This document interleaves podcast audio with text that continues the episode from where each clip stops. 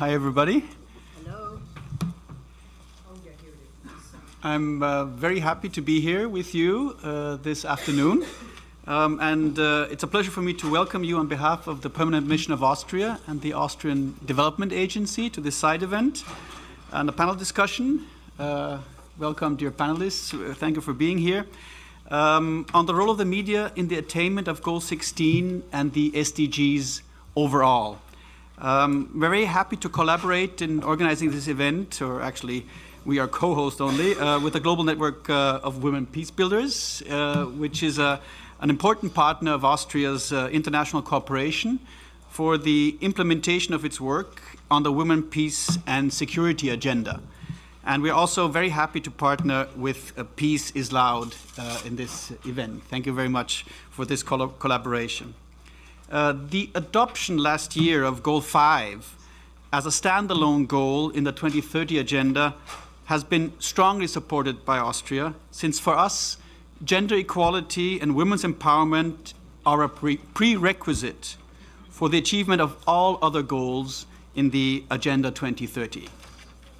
This is why we also need to ensure the consistent involvement of women in, as active agents of change in the promotion and maintenance of peace. Women are equally indispensable for the achievement of Goal 16 on peaceful and inclusive societies. We are convinced that only through a strong cooperation between all actors, government, civil societies, and the private sector, change can be brought about for women and girls. This is particularly true for those living in conflict and post conflict situations. Austria is therefore supporting the Gender Peace and Security Program of the African Commission, as well as civil society initiatives by international and national NGOs in various countries in Africa, including Uganda, Kenya, Nigeria, Egypt, South Sudan, and Ethiopia. In the run up to last year's high level review on Security Council Resolution 1325, Austria in November 2014 had hosted an international symposium on enhancing women's share in peace and security, which focused on less developed aspects of uh, Resolution 1325. And uh, I'm glad uh, to see that the panel um, discussion today picks up uh, one of the symposium's recommendation namely to integrate media in policies, campaigns, and communication strategies in women, peace, and security. And uh, if you are interested in the outcome of the symposium of uh, November 2014, um, we have copies uh, uh, available for you to, to take along and to take a look at. Um, ladies and gentlemen, media is a powerful actor uh, which can contribute to gender equality and peace. This has already been recognized 20 years ago by the Beijing platform calling for an increase of women in the media and for overcoming stereotypes. We know that in conflict affected areas, media outlets can influence paradigm shifts around women's engagement and leadership by expanding their focus beyond sexual violence and women solely as victims. At the time, at the same time, we must be aware of the potential harm media outlets can do by promoting prejudices or hatred against specific groups. Without questioning the freedom of the media, we need to work against negative consequences media programs can have for women and societies at large.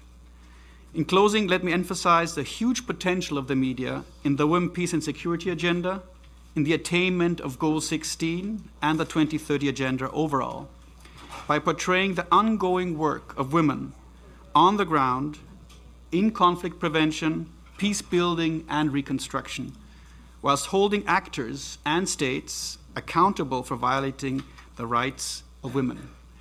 Um, I wish you a very uh, fruitful discussion. I'm very glad to be here with you, and I have to apologize if I have to rush up to the next side event where my Minister for Women's Affairs is participating. Thank you, Mr. Ambassador. I would like to welcome all of you also from my side. My name is Christina Stummer, and I'm the Gender Advisor of the Austrian Development Cooperation. And as mentioned, the Austrian Development Cooperation and International uh, Cooperation aims to contribute to Goal 16 with a specific focus on implementation of UN Resolution 1325 um, as part of our focus on conflict prevention and peace building as a thematic area. I'm therefore glad for the opportunity to facilitate today this panel here, having with me a distinguished group of uh, media experts and uh, in the subject matter of today's uh, discussion. Since the beginning of 2016, the MDGs have been replaced by Agenda 2030 for, for Sustainable Development, which will guide the international community in its efforts for a better world for all. And whilst the SDGs continue to focus on eradicating poverty, of course, they finally also include universal goals of addressing unsustainable, unsustainable patterns of consumption and production and protecting environmental resources. In particular, through SDG 16, the SDGs tackle an important omission of the MDGs, which is that of governance, inclusion, participation, rights, the rule of law, and security. This is important because we cannot achieve uh, poverty eradication and sustainable development without tackling conflict and insecurity. We know that a large and increasing gap in MDG performance has been observed between states affected by high levels of violence and other developing countries. The Austrian Development Cooperation uses all forms of media very actively to raise awareness on development and peace and security within the Austrian public as well as to support the work of media actors in our partner countries. We aim to do so even more and strategically in order to follow up on the policy recommendations mentioned before, with a focus on the women, peace, and security agenda. This holds true also for one of our partners, the Global Network of Women Peace Builders, who integrates different forms of media in its work on 1325, with very positive outcomes to be observed so far. Overall, GNWP reaches more than 5 million uh, audiences in more than 30 countries, uh, a figure which speaks for itself, as we think. In today's panel, we will look at existing initiatives coming again from different angles and including different forms of media, traditional ones, film and documentary, and social media. We will hear about practical examples from many regions in the world, including Africa, the Middle East, the Balkans, and Southeast Asia. I have now the pleasure to introduce Mildred Ngesa, an award winning journalist from Kenya working as columnist as well as media and communications expert. Uh, Mildred advocates for policy change and social accountability through her media work and has worked as a reporter and columnist for all the three mainstream print media houses in Kenya the Kenya Times, the East African Standard, and the Daily Nation. Mildred, you have been working, among others, on the media's role during elections in Kenya, and you will present very specific experience on how media can contribute or not to conflict prevention and peace in this context. Can you sh kindly share with us your experiences and also your perspective, what we can learn from that, and what you would recommend to us as representatives of member states and civil society uh, being here today, and also maybe to other media actors? Thank you very much, Malika. Thank you, um, everybody who's here. I thank the Austrian Mission for taking this initi initiative extremely as an important initiative. I want to just say that you have your, your hand where it matters because media matters. So I really appreciate that Austrian Mission is standing with the media globally on this issue. I thank the GNWP for incorporating media in this very important discussion. Many times media feels left out and it is left towards the end of a process at the launch of something so that we can create visibility. And that doesn't work normally for media. We, uh, uh, media across the world will agree that in processes such as this, partnership, a sustained partnership is what media needs to change things around. Now, I will try very much to capture the scenario from Kenya. 2007, 2008 wasn't a very good year for Kenya, as we all know. It's where we degenerated into post-election violence. Now, while it was our work as media to report election processes, campaigns, and everything that went around it before and during the elections. What we have sat down to, to do and analyze our conscience as the media in Kenya is to see where we went, went wrong then and how we were to correct or what we ought to have done or not done.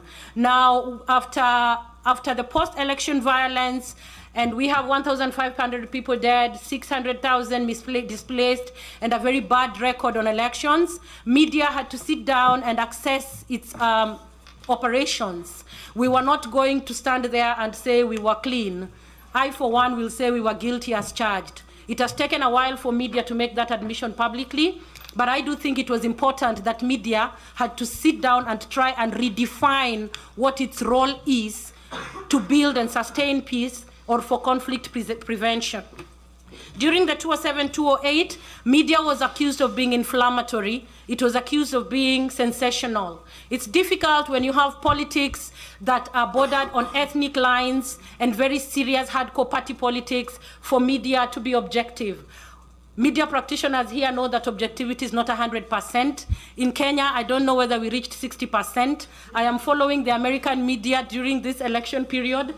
I am going to give it a very bad percentage. You're not going to be very happy. So what, what we acknowledged then is that inflammatory reporting and sensational reporting, especially during very volatile political seasons, are very uh, uh, challenging periods for media.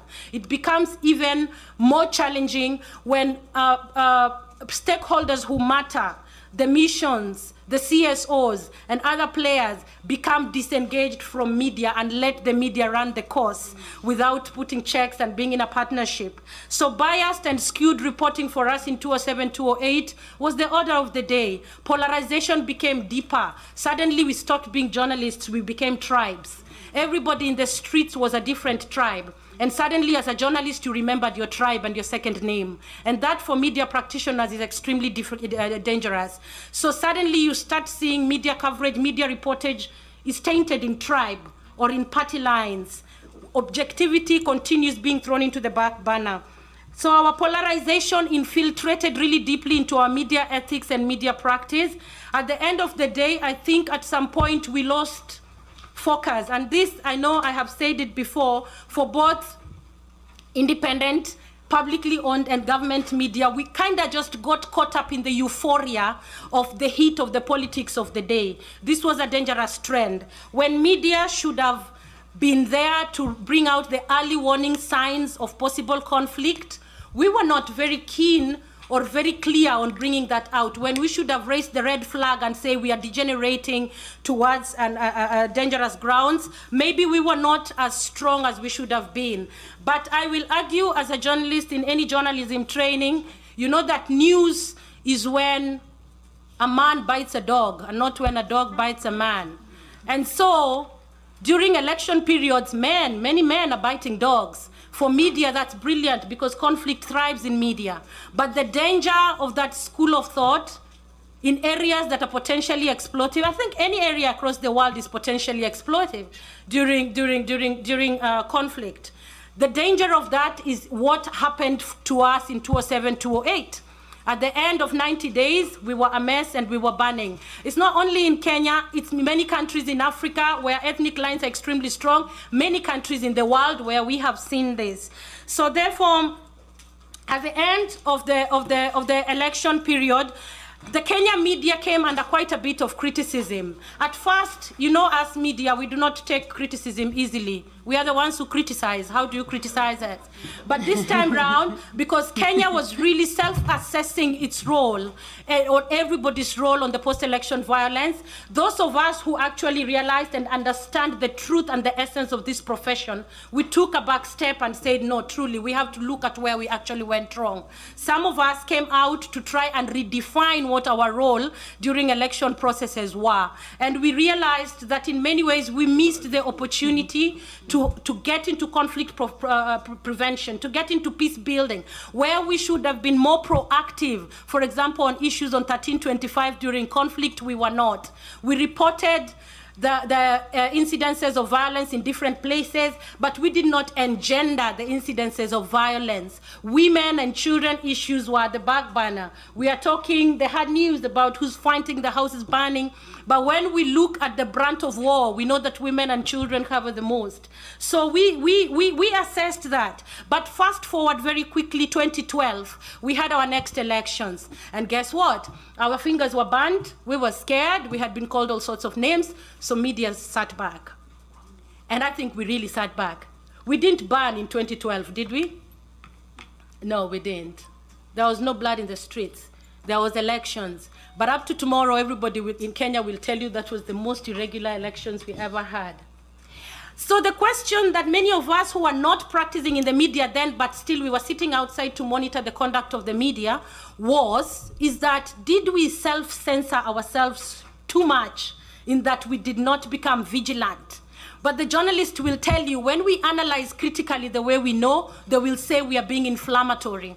So I say this for the benefit of many of all countries who go through election processes.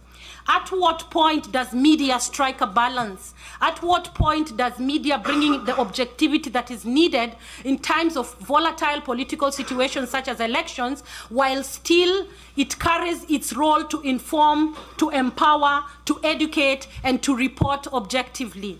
So in 2012, there were no chaos but there were serious violations which bypassed the media, and once again, we criticized ourselves for missing out on pointing out on very obvious election violations. But even as a person, even as a journalist, I have ended up asking myself, where should I weigh? Where should I lean? Because there was no violence, yet we know that there are quite a bit of violations and irregularities that we, we, we know we needed to bring out. Now, when it comes to working with media on issues such as our resolution 1325 and the SDG, we know that topics such as 1325 may not be conventionally sexy to media. Please allow me to use the word because media uses it every day. You go to your editor to give a good story about Resolution 1325 and what the women are doing, and the editor asks you, so what? So what we know is that changing and shifting the paradigm of how media thinks is going to take a while, but it has started.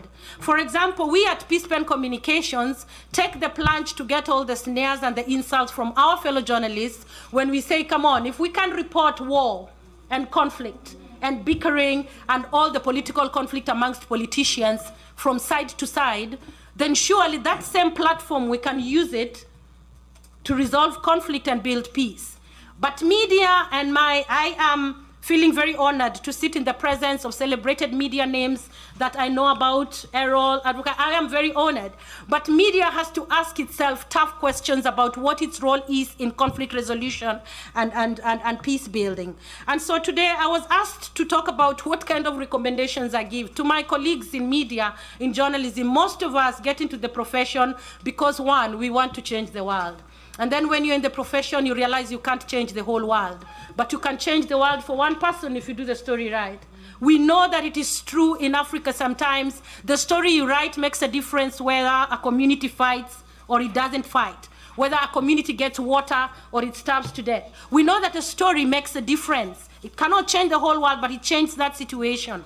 So then in my call to my media, my, my, my, media colleagues, and I know you're here, it's pretty difficult dancing in the newsroom with the devil of the editor on your back. But we know the power of the pen when you're working. We know the power of the stories we go out to cover. We know when we've covered conflict and how it makes us feel. And we know that we ask ourselves questions as to whether we could have do, done better to resolve the conflict or to bring out the role of women in peace building. And we know that after years of practice in newsrooms and in the news desk, we know that that we can influence that kind of policy change within the media. That is my challenge to the media. To the CSOs, who brought us here, who work so much, who we love to hate sometimes as media. I will say we love to hate, to hate, because in the part of the world where I come from, repression is demonizing the work of the CSOs. I don't know about other countries, but I can speak because of many countries in the region. Many governments down uh, right now in the eastern part of Africa where I come from are using repression to silence the work of the CSOs and to demonize the work of the CSOs. For us, every day as media, we deal with calls to ignore the CSOs who have an, a very foreign agenda. Even if the CSOs are coming to talk about eradication of FGM, or talk about children, girls going to school. So we know that. So at this point, I always look at CSOs and say, if you partner with media from the start of the process, we have just launched a national action plan for 1325 in Kenya. I am part of the steering team with my sister Joy there, and I have told them within this national action plan, if you don't take in media as a partner from the start, then the visibility of it the importance of it out there in the market kind of diminishes. My call to CSOs, hold on to the media hand in hand from the start. It can be difficult to work with media, it can be frustrating, but I want to assure you, any journalist worth the title wants to change the world, just like you. It's difficult in the newsrooms they work in and they face many challenges, but there is a chance to get the journalists to understand the agenda that we have to make things better, or to work alongside 1325, if you take them as a project of capacity building not only to the grounds where we go to to enhance capacity, the journalists themselves. so I urge the CSOs not to drop the ball, not to wait for journalists at the end of launching a report and sending a media invitation to the launch of a report. They don't read those things. They don't have the time. They'll go through it and have coverage that is this small. And then you'll say media doesn't support us? No, I challenge the CSOs to work with the medias in their country. And yes, I know it is the hardest thing, but I want to tell you, we are not as bad as we look. We are very receptive. so I also want to challenge I think to the governments, the realities that we live in today, we, we said in the mornings in some sessions, we live in the challenges of the war on terror and the anti-terror efforts. It is shifting everything and how we operate. Suddenly our spaces and our independence, including for the media, are becoming very, very limited, very small. My challenge to governments is that we should look in retrospect at how much these diminishing spaces is costing the gains that we made 10, 20 years ago, and then weigh where we are at. My fear in the region where I come from, that space has diminished so much that suddenly you wonder whether we can breathe. It is difficult when, right, and Kenya has been hit severally in the terrorism scenario. It is difficult when the government comes in immediately after we have been hit to say we have to investigate 100 NGOs and close their accounts and stop their operations because they might be linked to terrorism. Now, these are very emotional moments. So the whole country feels, yes, that is true the CSOs have to be investigated.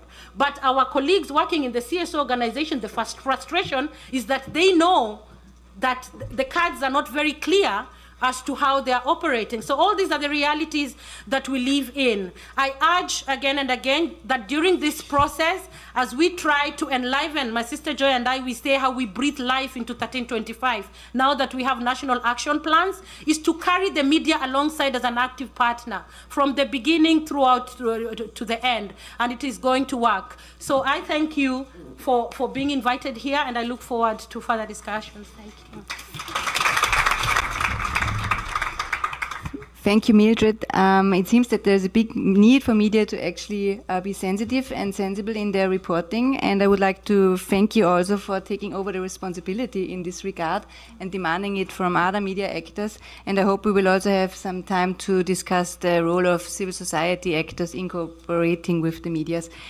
And I would now like to hand over to Jamie Dobie who is the executive director of Peace is Loud, a non-profit organization uh, that uses media and live events to highlight the stories uh, of women peace building and resisting violence in their communities.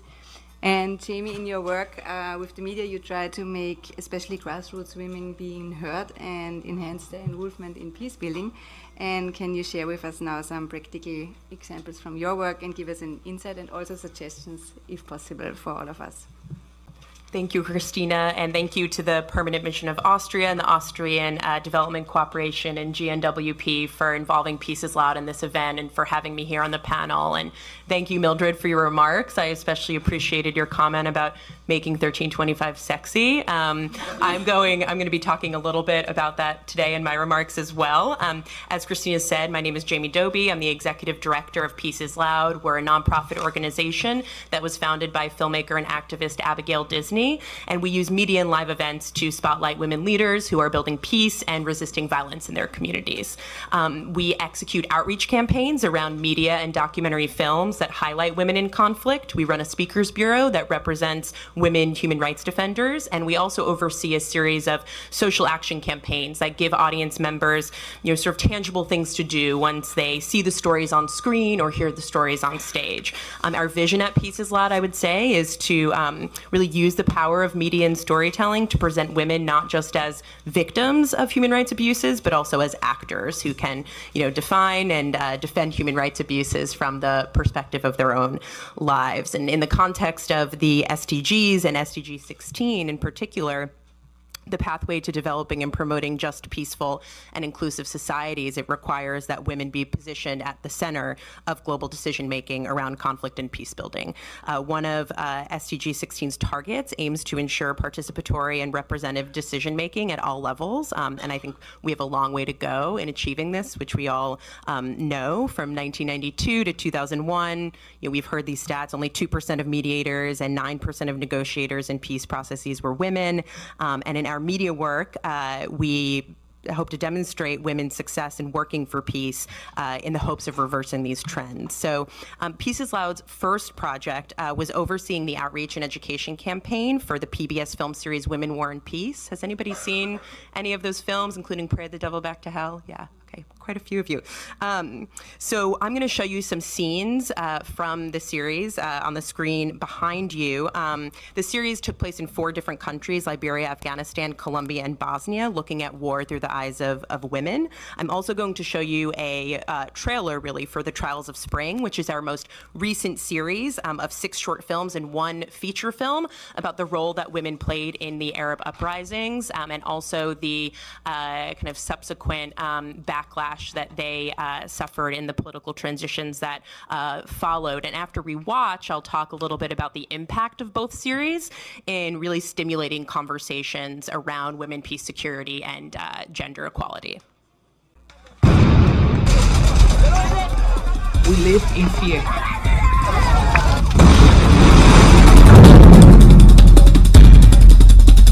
When I go out of the house in the morning, I say goodbye to my children and my family because I say that I never know whether I'm coming alive back home or not. If you look at the frontline discussion of wars, the troops, the politics, the borders, the weapons, the armies, that is a men's story. How you actually exist and continue on living in war, that's a woman's story. That story has never been told. Uh, there are no front lines in the wars in today's world. The fact is, the primary victims are women and children. Civilians are not, quote, collateral damage, as we once called them, but really uh, very much in the center of the war zone. Women, although they are not necessarily the combatants, are often the victims. In contemporary wars, the tactic is killing or raping women. This is a very nasty weapon of war. It has probably become more dangerous to be a woman than a soldier in an armed conflict.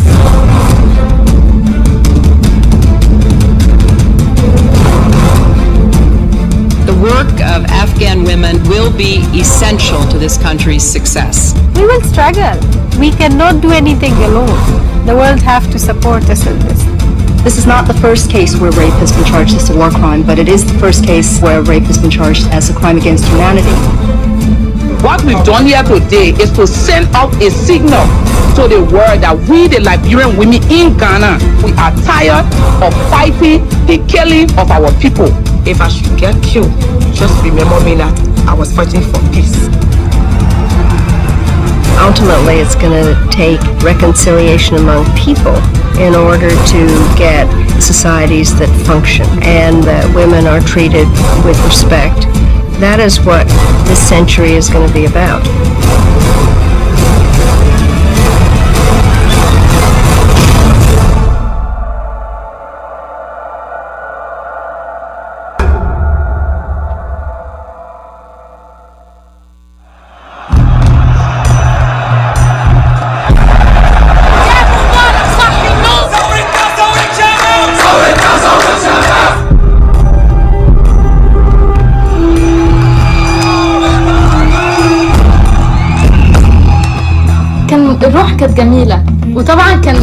الواحد ما كانش بيفكر في ايه اللي جاي بعدين Now that Mubarak stepped down, what's your first wish? And I was like, end sexual harassment. Every Egyptian woman can be assaulted at any time. And all what prevails is impunity.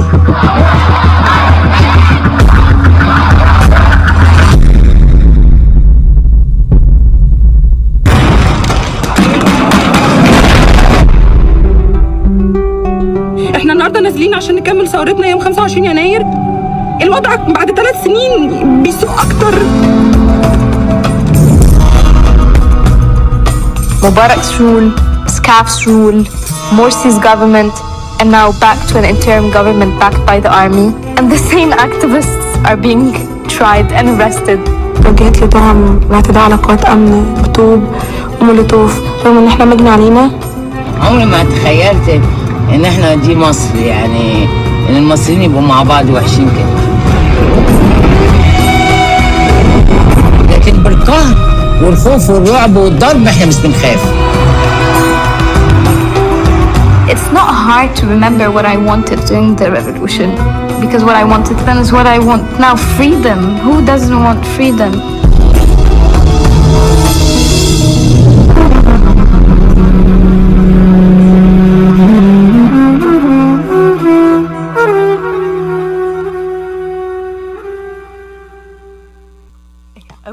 Going to start by um, discussing the Trials of Spring, which are, you know, is the last um, scene that you saw. Uh, Hend, the main character in the feature film, and also the um, short film on Egypt that accompanies the feature.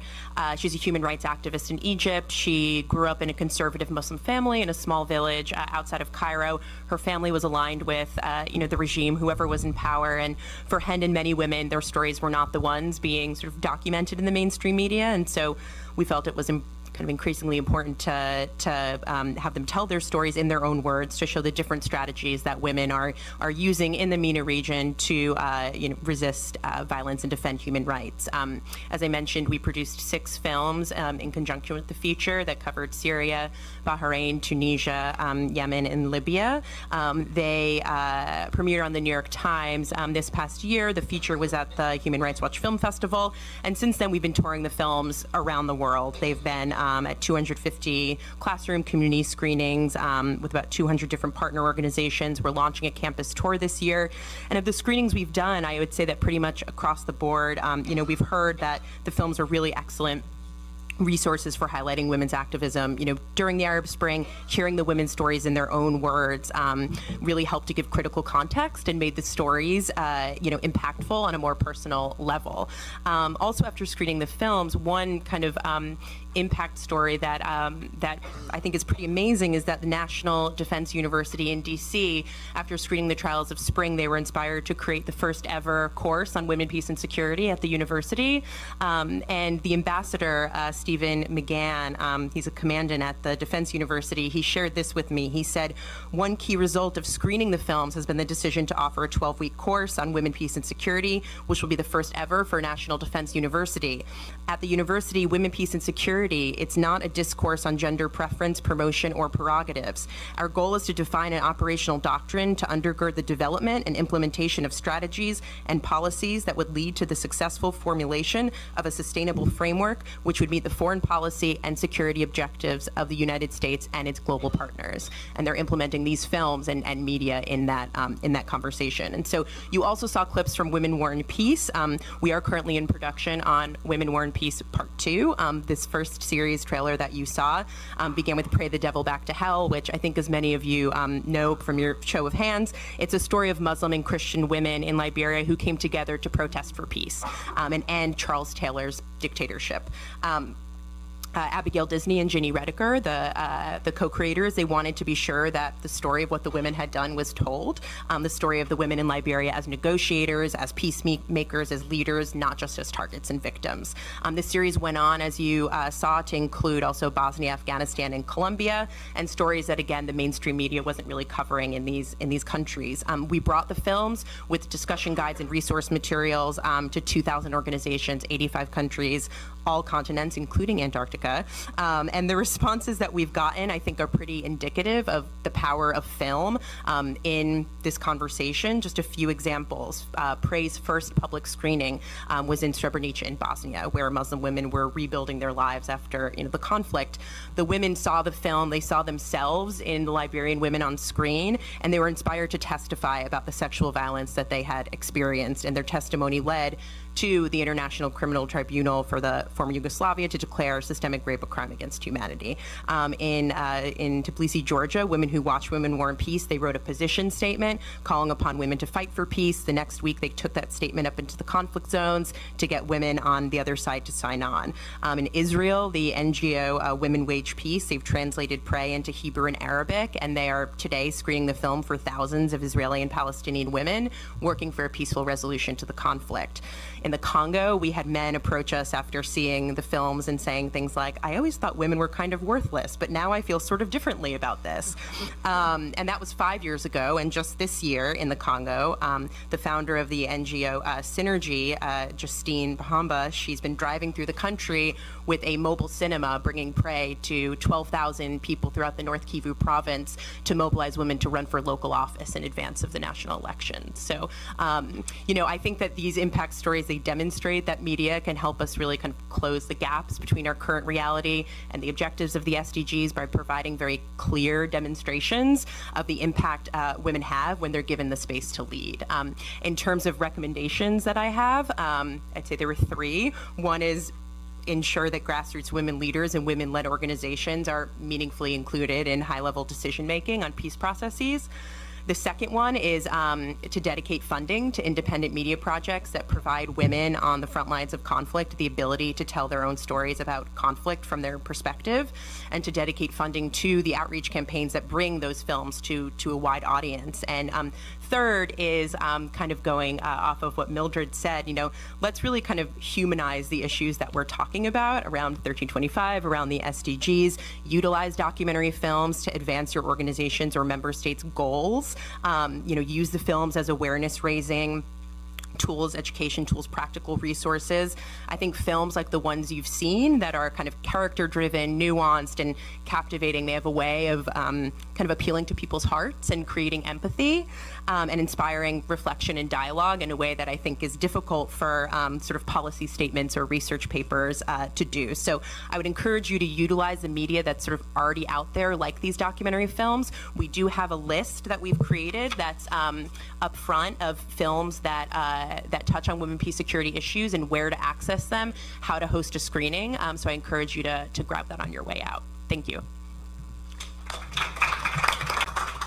Thank you very much, Dobie. I'm really impressed also by the impact which could be achieved in the different conflict affected countries. I personally also believe very much in films and documentary to raise awareness um, among non professionals and the broader public in this issue, which, as we have heard, is really difficult. And uh, yeah, thank you for providing these examples. Um, you have mentioned the Balkans, and we are now going to move to this region. And I'm very happy to introduce to you Errol uh, uh, an award-winning journalist and author from the Balkans, uh, professionally based in New York since 1993, and you are a senior diplomatic correspondent at the United Nations headquarters, as well as an online publisher and public and university speakers, among other uh, other things. Um, just to, uh, I, I, wanted to ask you because you are quite familiar with the existing international policy frameworks, um, for example, related to 1325, and also about the facts that there are big um, gaps in terms of uh, even if they are adopted to be implemented. And you will talk about this and your experiences, and also will give us your perspective on how the media can be involved to change this and overcome this gap. Thank you very much, Christina. I really appreciate that you invited me and Mamik, of course. Uh, uh, and I do salute this intention of the Austrian mission, really to bring that issue. I was really touched um, uh, with the Mildred's awards, and I can only tell you, Milford, that I'm not going to repeat any of you, but I second all what you have said.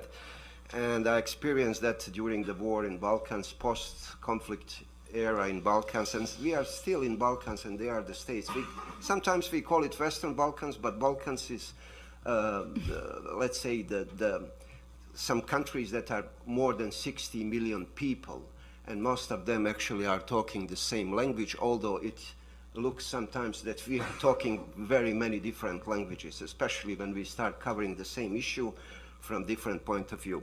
But anyhow, I wanted to tell you that there is no star among journalists when you are working journalists, because there is no other profession that allows less entitlement than working journalists. You are just working and that's it.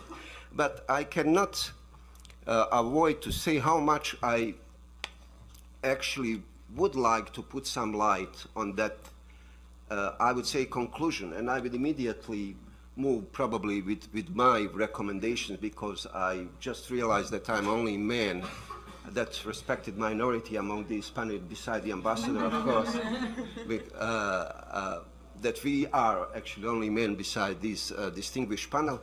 But I wanted to yield this much of my time actually to the distinguished panelists because I realized that in uh, this panel we have to move forward with some questions from the audience. But I wanted to say uh, there is old phenomenon of implementation gap.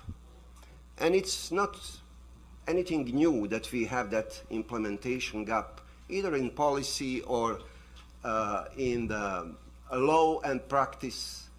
And we are all aware of that, and it's very much so here in this institution, in the United Nations actually, where we have heard so many good, precise, comprehensive resolutions, but when it came and when it comes to the implementation of those resolutions, for example, during the Bosnian wars, I was, war, I was witnessing more than 70 resolutions adopted at the UN Security Council. I witnessed President of the Security Council at that time, uh, Ambassador of Venezuela, Diego Arria, went to Srebrenica in 1993, two years before, before genocide occurred, and he came back with the recommendation and with the conclusion, saying openly to the same Security Council, we are witnessing down there the slow motion genocide. We all heard, I reported uh, so many times with my tone that somehow I didn't report anything by the facts, but in my tone, actually I was accused later from some colleagues that I was announcing that somehow the intervention will happen. I never pronounced that, but tone of my reporting was very much of the expectations. So expectations and implementation and the policy, what is adopted, is totally different thing. So actually I would immediately move with the recommendations. And I do have really two recommendations to the uh, member states, starting with the friends from Austrian mission, and I must recognize that your former ambassador was my good friend, and of, of course, Ambassador Valentin Inzko, who is now High Representative in Bosnia and Herzegovina. We are very good friends, and we are often talking about this. What can be done in order the implementation of those good words uh, that are put somehow as a laws, or because we all know that the Security Council is producing somehow the laws, the global laws, put uh, to work. As a representative of media that is here 24 years, and Christina told you that I'm senior. I'm senior because of that gray hair. Uh, probably when I came, I was like, uh, you, probably. uh, we should really ask the member states to be more sensitive, more open to the new signs of time. And when I mean that, I think just what you have showed just now. Films, social media. At the end of the day, we all know that the most powerful and most populated state in the earth is Facebook. 1.5 billion people. Why I'm saying that? Because since I started at the United Nations, I always heard, and I was witness actually, how much uh, member states are rushing with all due respects to Reuters, to Associated Press, to uh, AFP, and to 16th member of the Security Council, as it was pronounced during the Bosnian War, CNN. CNN was pronounced as the 16th member of the uh, uh, Security Council. But they never go so much to those, as they call at that times, Mickey Mouse media. And now thanks to the changing of the time, thanks of the social media, we have more opportunities. So my recommendation really goes to member states to be more sensible and uh, to go and do the interviews, respond to the interview requests to smaller and social media, websites, portals, not only to the big media, because big media will go with the mainstream, which always, most of the times, could go at the same direction. We will have a very many good wordings and everything, but less action. So we need really to move, as they say at the UN, uh, from promise to action. So too many promises are made, too little action is done. And the second, of course, is to be uh, consistent with that global integrity in the era of uh, globalization. What is global integrity? Global integrity is to try to close that gap from the uh, what is put as the policy, as the politics, pol political realm, and the implementation.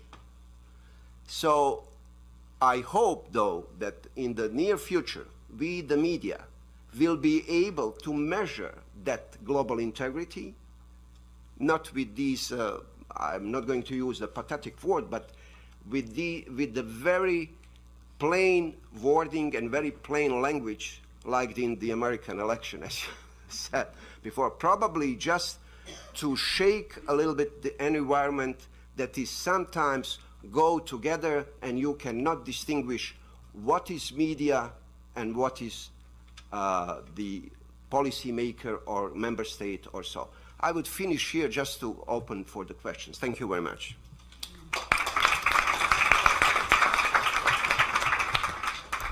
Thank you very much, Errol. And I would really like to take up these recommendations to use social media more um, systematically, also from, from member states, and uh, also to influence, I think, um, the fact that a lot of also not very positive things are going on in social media, and there is a need to respond to that and to uh, make a positive influence in this regard. Um, let me now hand over to our last panelist and change the region once again. Um, I'm happy to introduce you to Malika Dutt, um, who is the founder, president, and CEO of the global human rights organization Breakthrough. Um, you are a member of New York City Commission on Gender Equity as well, and you are a member of the Social Media Council of the World Economic Forum, among others. And Breakthrough, for all of you, is known for using media in really creative ways um, to change cultural norms around gender based violence in the US and in India. And you have developed, as I said, quite innovative media projects uh, that call for an end to violence against women. Um, and so I would like to invite you to present uh, some of your experiences and, of course, again, recommendations for us to take up. Thank you so much, Christina. Thank you to the Austrian Mission and to all of my fellow panelists uh, for this really most excellent conversation. Um, before I actually share some of our media with you, I want to just put out three ideas. The first is that I think we all recognize that we are living through a time of incredible crisis and incredible opportunity.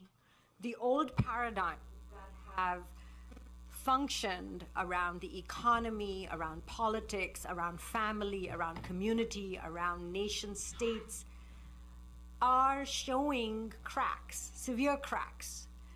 And as we struggle to find solutions to dealing with those cracks, we see the continued use of violence um, as one main expression of dealing with the uncertainty that surrounds us.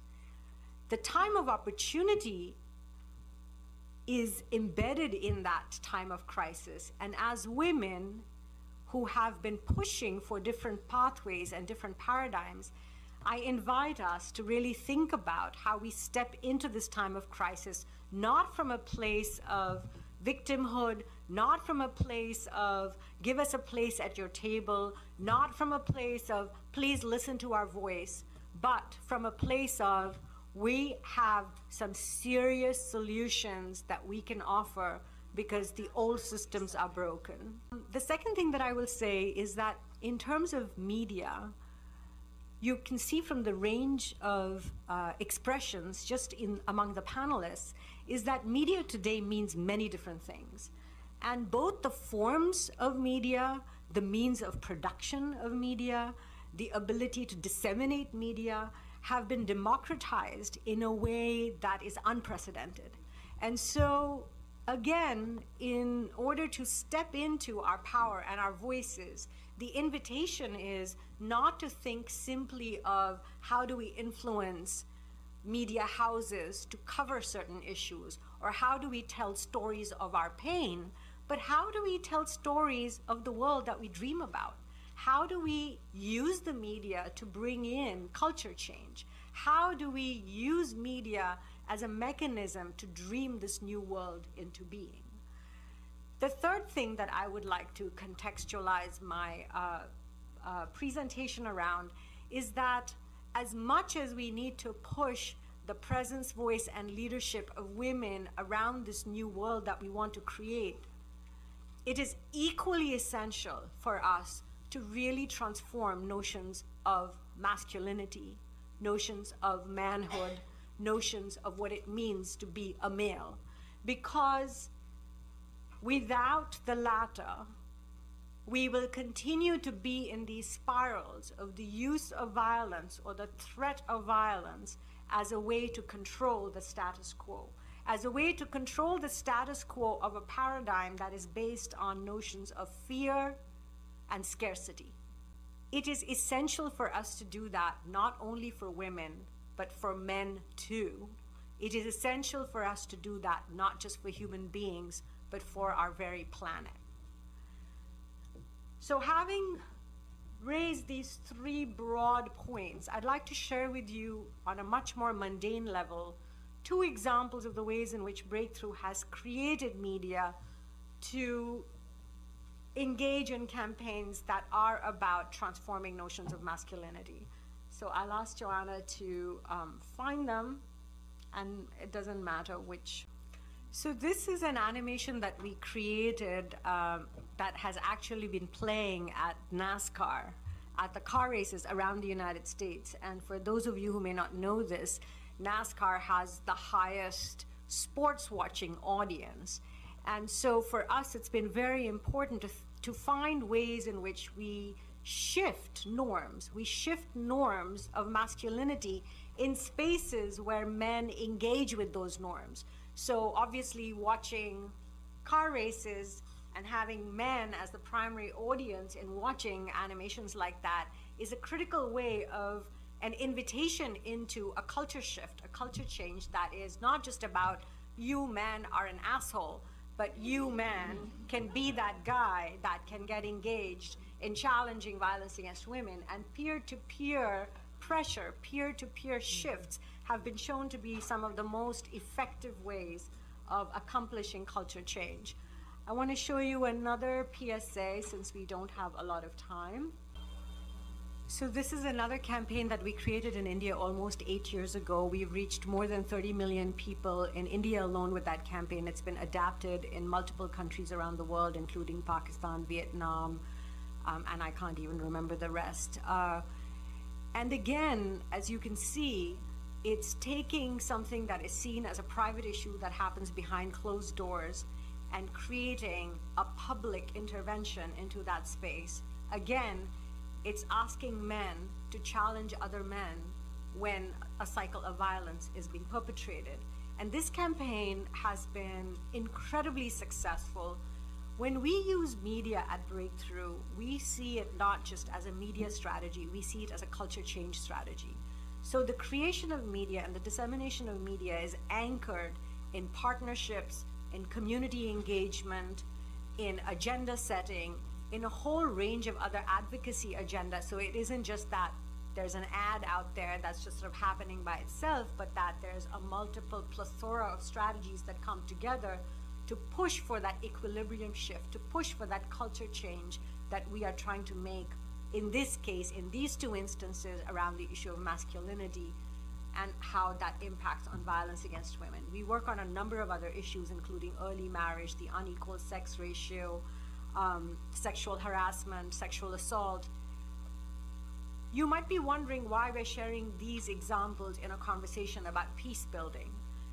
I would really like to very strongly say that the connection between violence against women in the home and the relationship of what happens with that to what men do to women in places of war is deeply interconnected.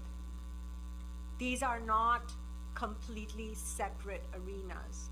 The way in which violence is used to control, threaten, and silence women runs across the entire spectrum. The use of violence as a way to coerce is a mechanism of control not just vis-a-vis women it is a mechanism, of control vis-a-vis majority and minority groups between religious institutions between adults and children between humans and animals and other life forms violence has become a critical way in which power currently is expressed across multiple domains. And so, if we truly want to realize the Sustainable Development Goals, if we are serious about the creation of just, peaceful, and inclusive societies, then this whole question of how we do power, how we exercise power, lies at the heart of how we are going to show up.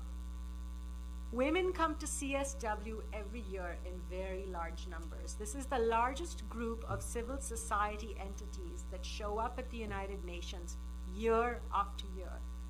It is my invitation to us to step into that place of how we reshape and redefine and do power differently. And so to come back to my recommendations that I started with, it is a time of extreme crisis and great opportunity media has been available to us as a tool like never before, so let's use it. And let's make sure that as we engage women in leadership, we do some serious transformation around notions of masculinity and power. Thank you.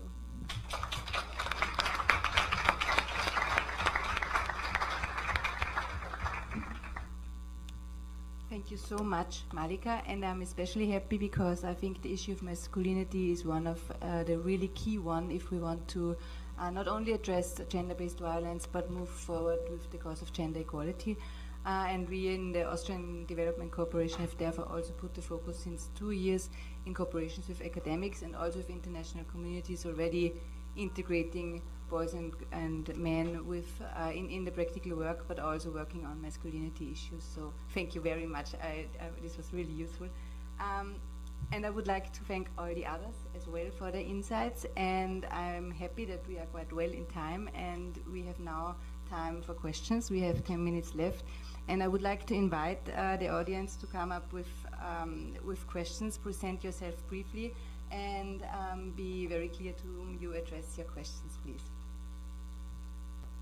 coming from, I could really resonate with Mildred because our spaces are getting really tight, you know, because of the terrorism. So you have the people, most journalists, they are reporting uh, amongst religious lines, lines, and they're very deep in Nigeria. About last week, we had this issue of a young girl who was adopted since six months ago, 13 year old, from the south, and took, um, she was transported to the north and um, she was changed into a Muslim. She's a Christian. It was a really big issue in Nigeria. It was the press in the north was reporting that the girl was um, that she she eloped with him. You know, she did it out of her own will. Well, like she's 13, you can say that. But the major problem I have is going to Dr. Errol, the social media, the division. How do we strike a balance?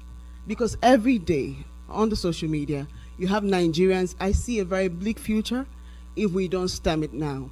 Because all you have is people from the north saying, you're from the south, you're a pig. And someone who's Muslim will say, you're a Christian, you're this. Every day you see stuff like that coming up on the social media. And I'm really pained about it because I know my country. I, I'm, I'm from the south, but I grew up in the north. I've seen many riots, I've seen many dead bodies, I've seen a lot. And I don't want to go back there. So how do we stem what we see happening in the social media now? Because Nigeria is dividing seriously amongst tribal lines and the journalists are helping it happen. Thank you. My name is Fuya Matati. I'm from South Africa. Okay. Um, I, I just mine is a very short one. Uh, in terms of everything that has been said by the wonderful speakers that presented, I mean, what we're hearing, what I am hearing um, as an investor in media, is is very exciting. But my frustration as an African is that we deal with wonderful, creative young people I mean, across the spectrum of media in terms of journalism.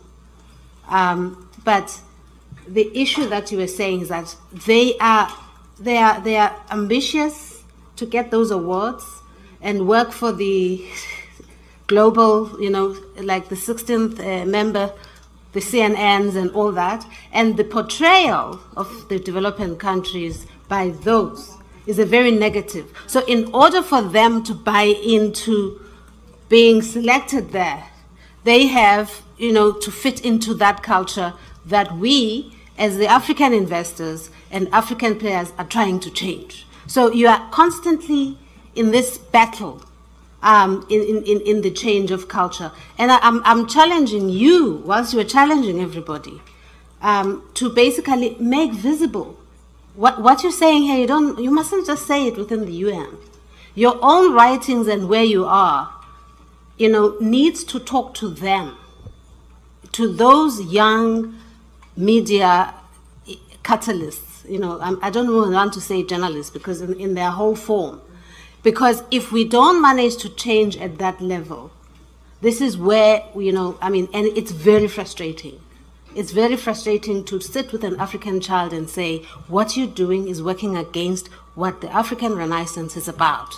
But because they are gunning for a job for the CNN and wanting to get that award and being selected. They see it, but you are not going to offer what he or she believes is what is needed. So I challenge you. It is your responsibility as much as it is ours to make visible what you have said to us today. From uh, McGill University, uh, representing the International Relations uh, Student Society at McGill. I'd like to pose my question to both uh, Mildred and Errol and ask whether or not you believe that implementation of the 24-hour uh, business model alongside the rise of social media has contributed to or uh, hindered, um, I'd say, the use of sensationalism, bias reporting, and focus on fear in media, and how these uh, tendencies can be harmful to the promotion of gender equality and what recommendations you might have for working within these most recent phenomena to reduce it. Thank you. My sister from Nigeria, I hear you and I understand what you're talking about. In Kenya right now, because of the anti-terror issues and the war, media is trying to operate very carefully, treading the grounds on where you draw the line. Peace Peacepen Communications organizes sessions and forums for discussion for media where we can, we call it spit we tell media, let's sit down and spit. Let's have a spitting session and spit about what is nagging us before we go to cover and report the, the, the, the terror issues. I mean, we do understand that uh, uh, there is homophobia on many things. We are urging media practitioners, those who understand what their role is, is to really think through each single line, each single clip, each single word the, the, the mouth. On radio stations, we know how powerful radio stations are in our part of the world. The radio is the first port of call for many. We know what happened because of the radio stations in Rwanda. The radio was the gospel truth. And it could be just a line that you say on radio. People follow, people listen, people understand. We are trying to infuse a sense of responsibility in journalists to be accountable for whatever it is they're doing, whatever words they're saying. Just to pull on to what Errol said, at a part of what we have, uh, we, we have an upsurge in vernacular stations, vernacular media points. In as much as social media is growing and it is huge, our vernacular radio platforms, our vernacular media are equally important. At the end of the day, people have been to the farm, they're sitting at the square, they're listening to radio stations in their own language, and they love that. What we try to infuse to our vernacular radio journalists is that because I've taken you to the UN to understand 1325, you are even much more higher than Christiane Amanpour on CNN because you had to understand 1325 in English to go and transform it in Igbo for your people to understand it.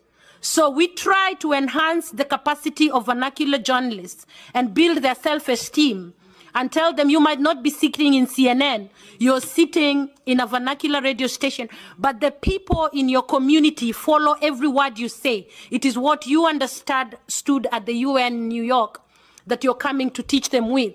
So the importance of fitting into this, and I will join that point with your point, my sister. Yes, we try to be visible. It is difficult trying to push against the tide that has always been. What we try to do is to force the journalists to come back to the drawing board and ask themselves difficult questions. Why did they get into the profession and why are they doing it? And in doing that, we try to, to, to play around with them. You have to go back into their mentality to understand the situations they're in and why, like an incident that happened in Nigeria years back, that when you write a line, it can make a difference as to where a fatwa is declared on you and people die because you, you, you had a simple explanation when covering the beauty pageants and you invoked the name of the prophet, peace be upon him, without thinking about the implications. So it is about sensitivity. When I speak about media sensitiv sensitivity and media sensibility, these are things that the media now in our changing world cannot renege. You have to go along with it. And social media to tie into the question that you asked i i know and i am a believer. At first i was wary of social media but i realized i cannot remain because my worry with social media is that you cannot police social media. You cannot regulate social media. You cannot control social media. These are faceless people who can but it is an important point of media in our changing world. You can use it in a very constructive, significant manner, or you can use it for totally the opposite side. So my view normally is that if you're getting all the negative influx of social media, how do you bombard it with the positive influx that you know and understand? I tell young people that you, with a computer on YouTube, you can Google for all the college scholarships you want to go to your next point in life. Or you can Google, you can go into all the wrong sites. Now you know what I'm talking about. We cannot follow our children past sleeping time to see who they are Googling. But I, I mean, it's up to you. It's the decision point. Ours is to mentor. Ours is to push and say, fine, we are getting all this negativity coming from our war on terror, from other, but how, how else do we present our message equally firmly? Because you cannot let them play on the social media place and win on it. So we have to try and match up. Try and match up because we are being strategic, we are being significant, we know we are doing it for change. So the social media train already left. We cannot sit here and say we are not following it. Going to have to follow it, but with the right thing. So how do we do it? And we have to, to use it as much as possible.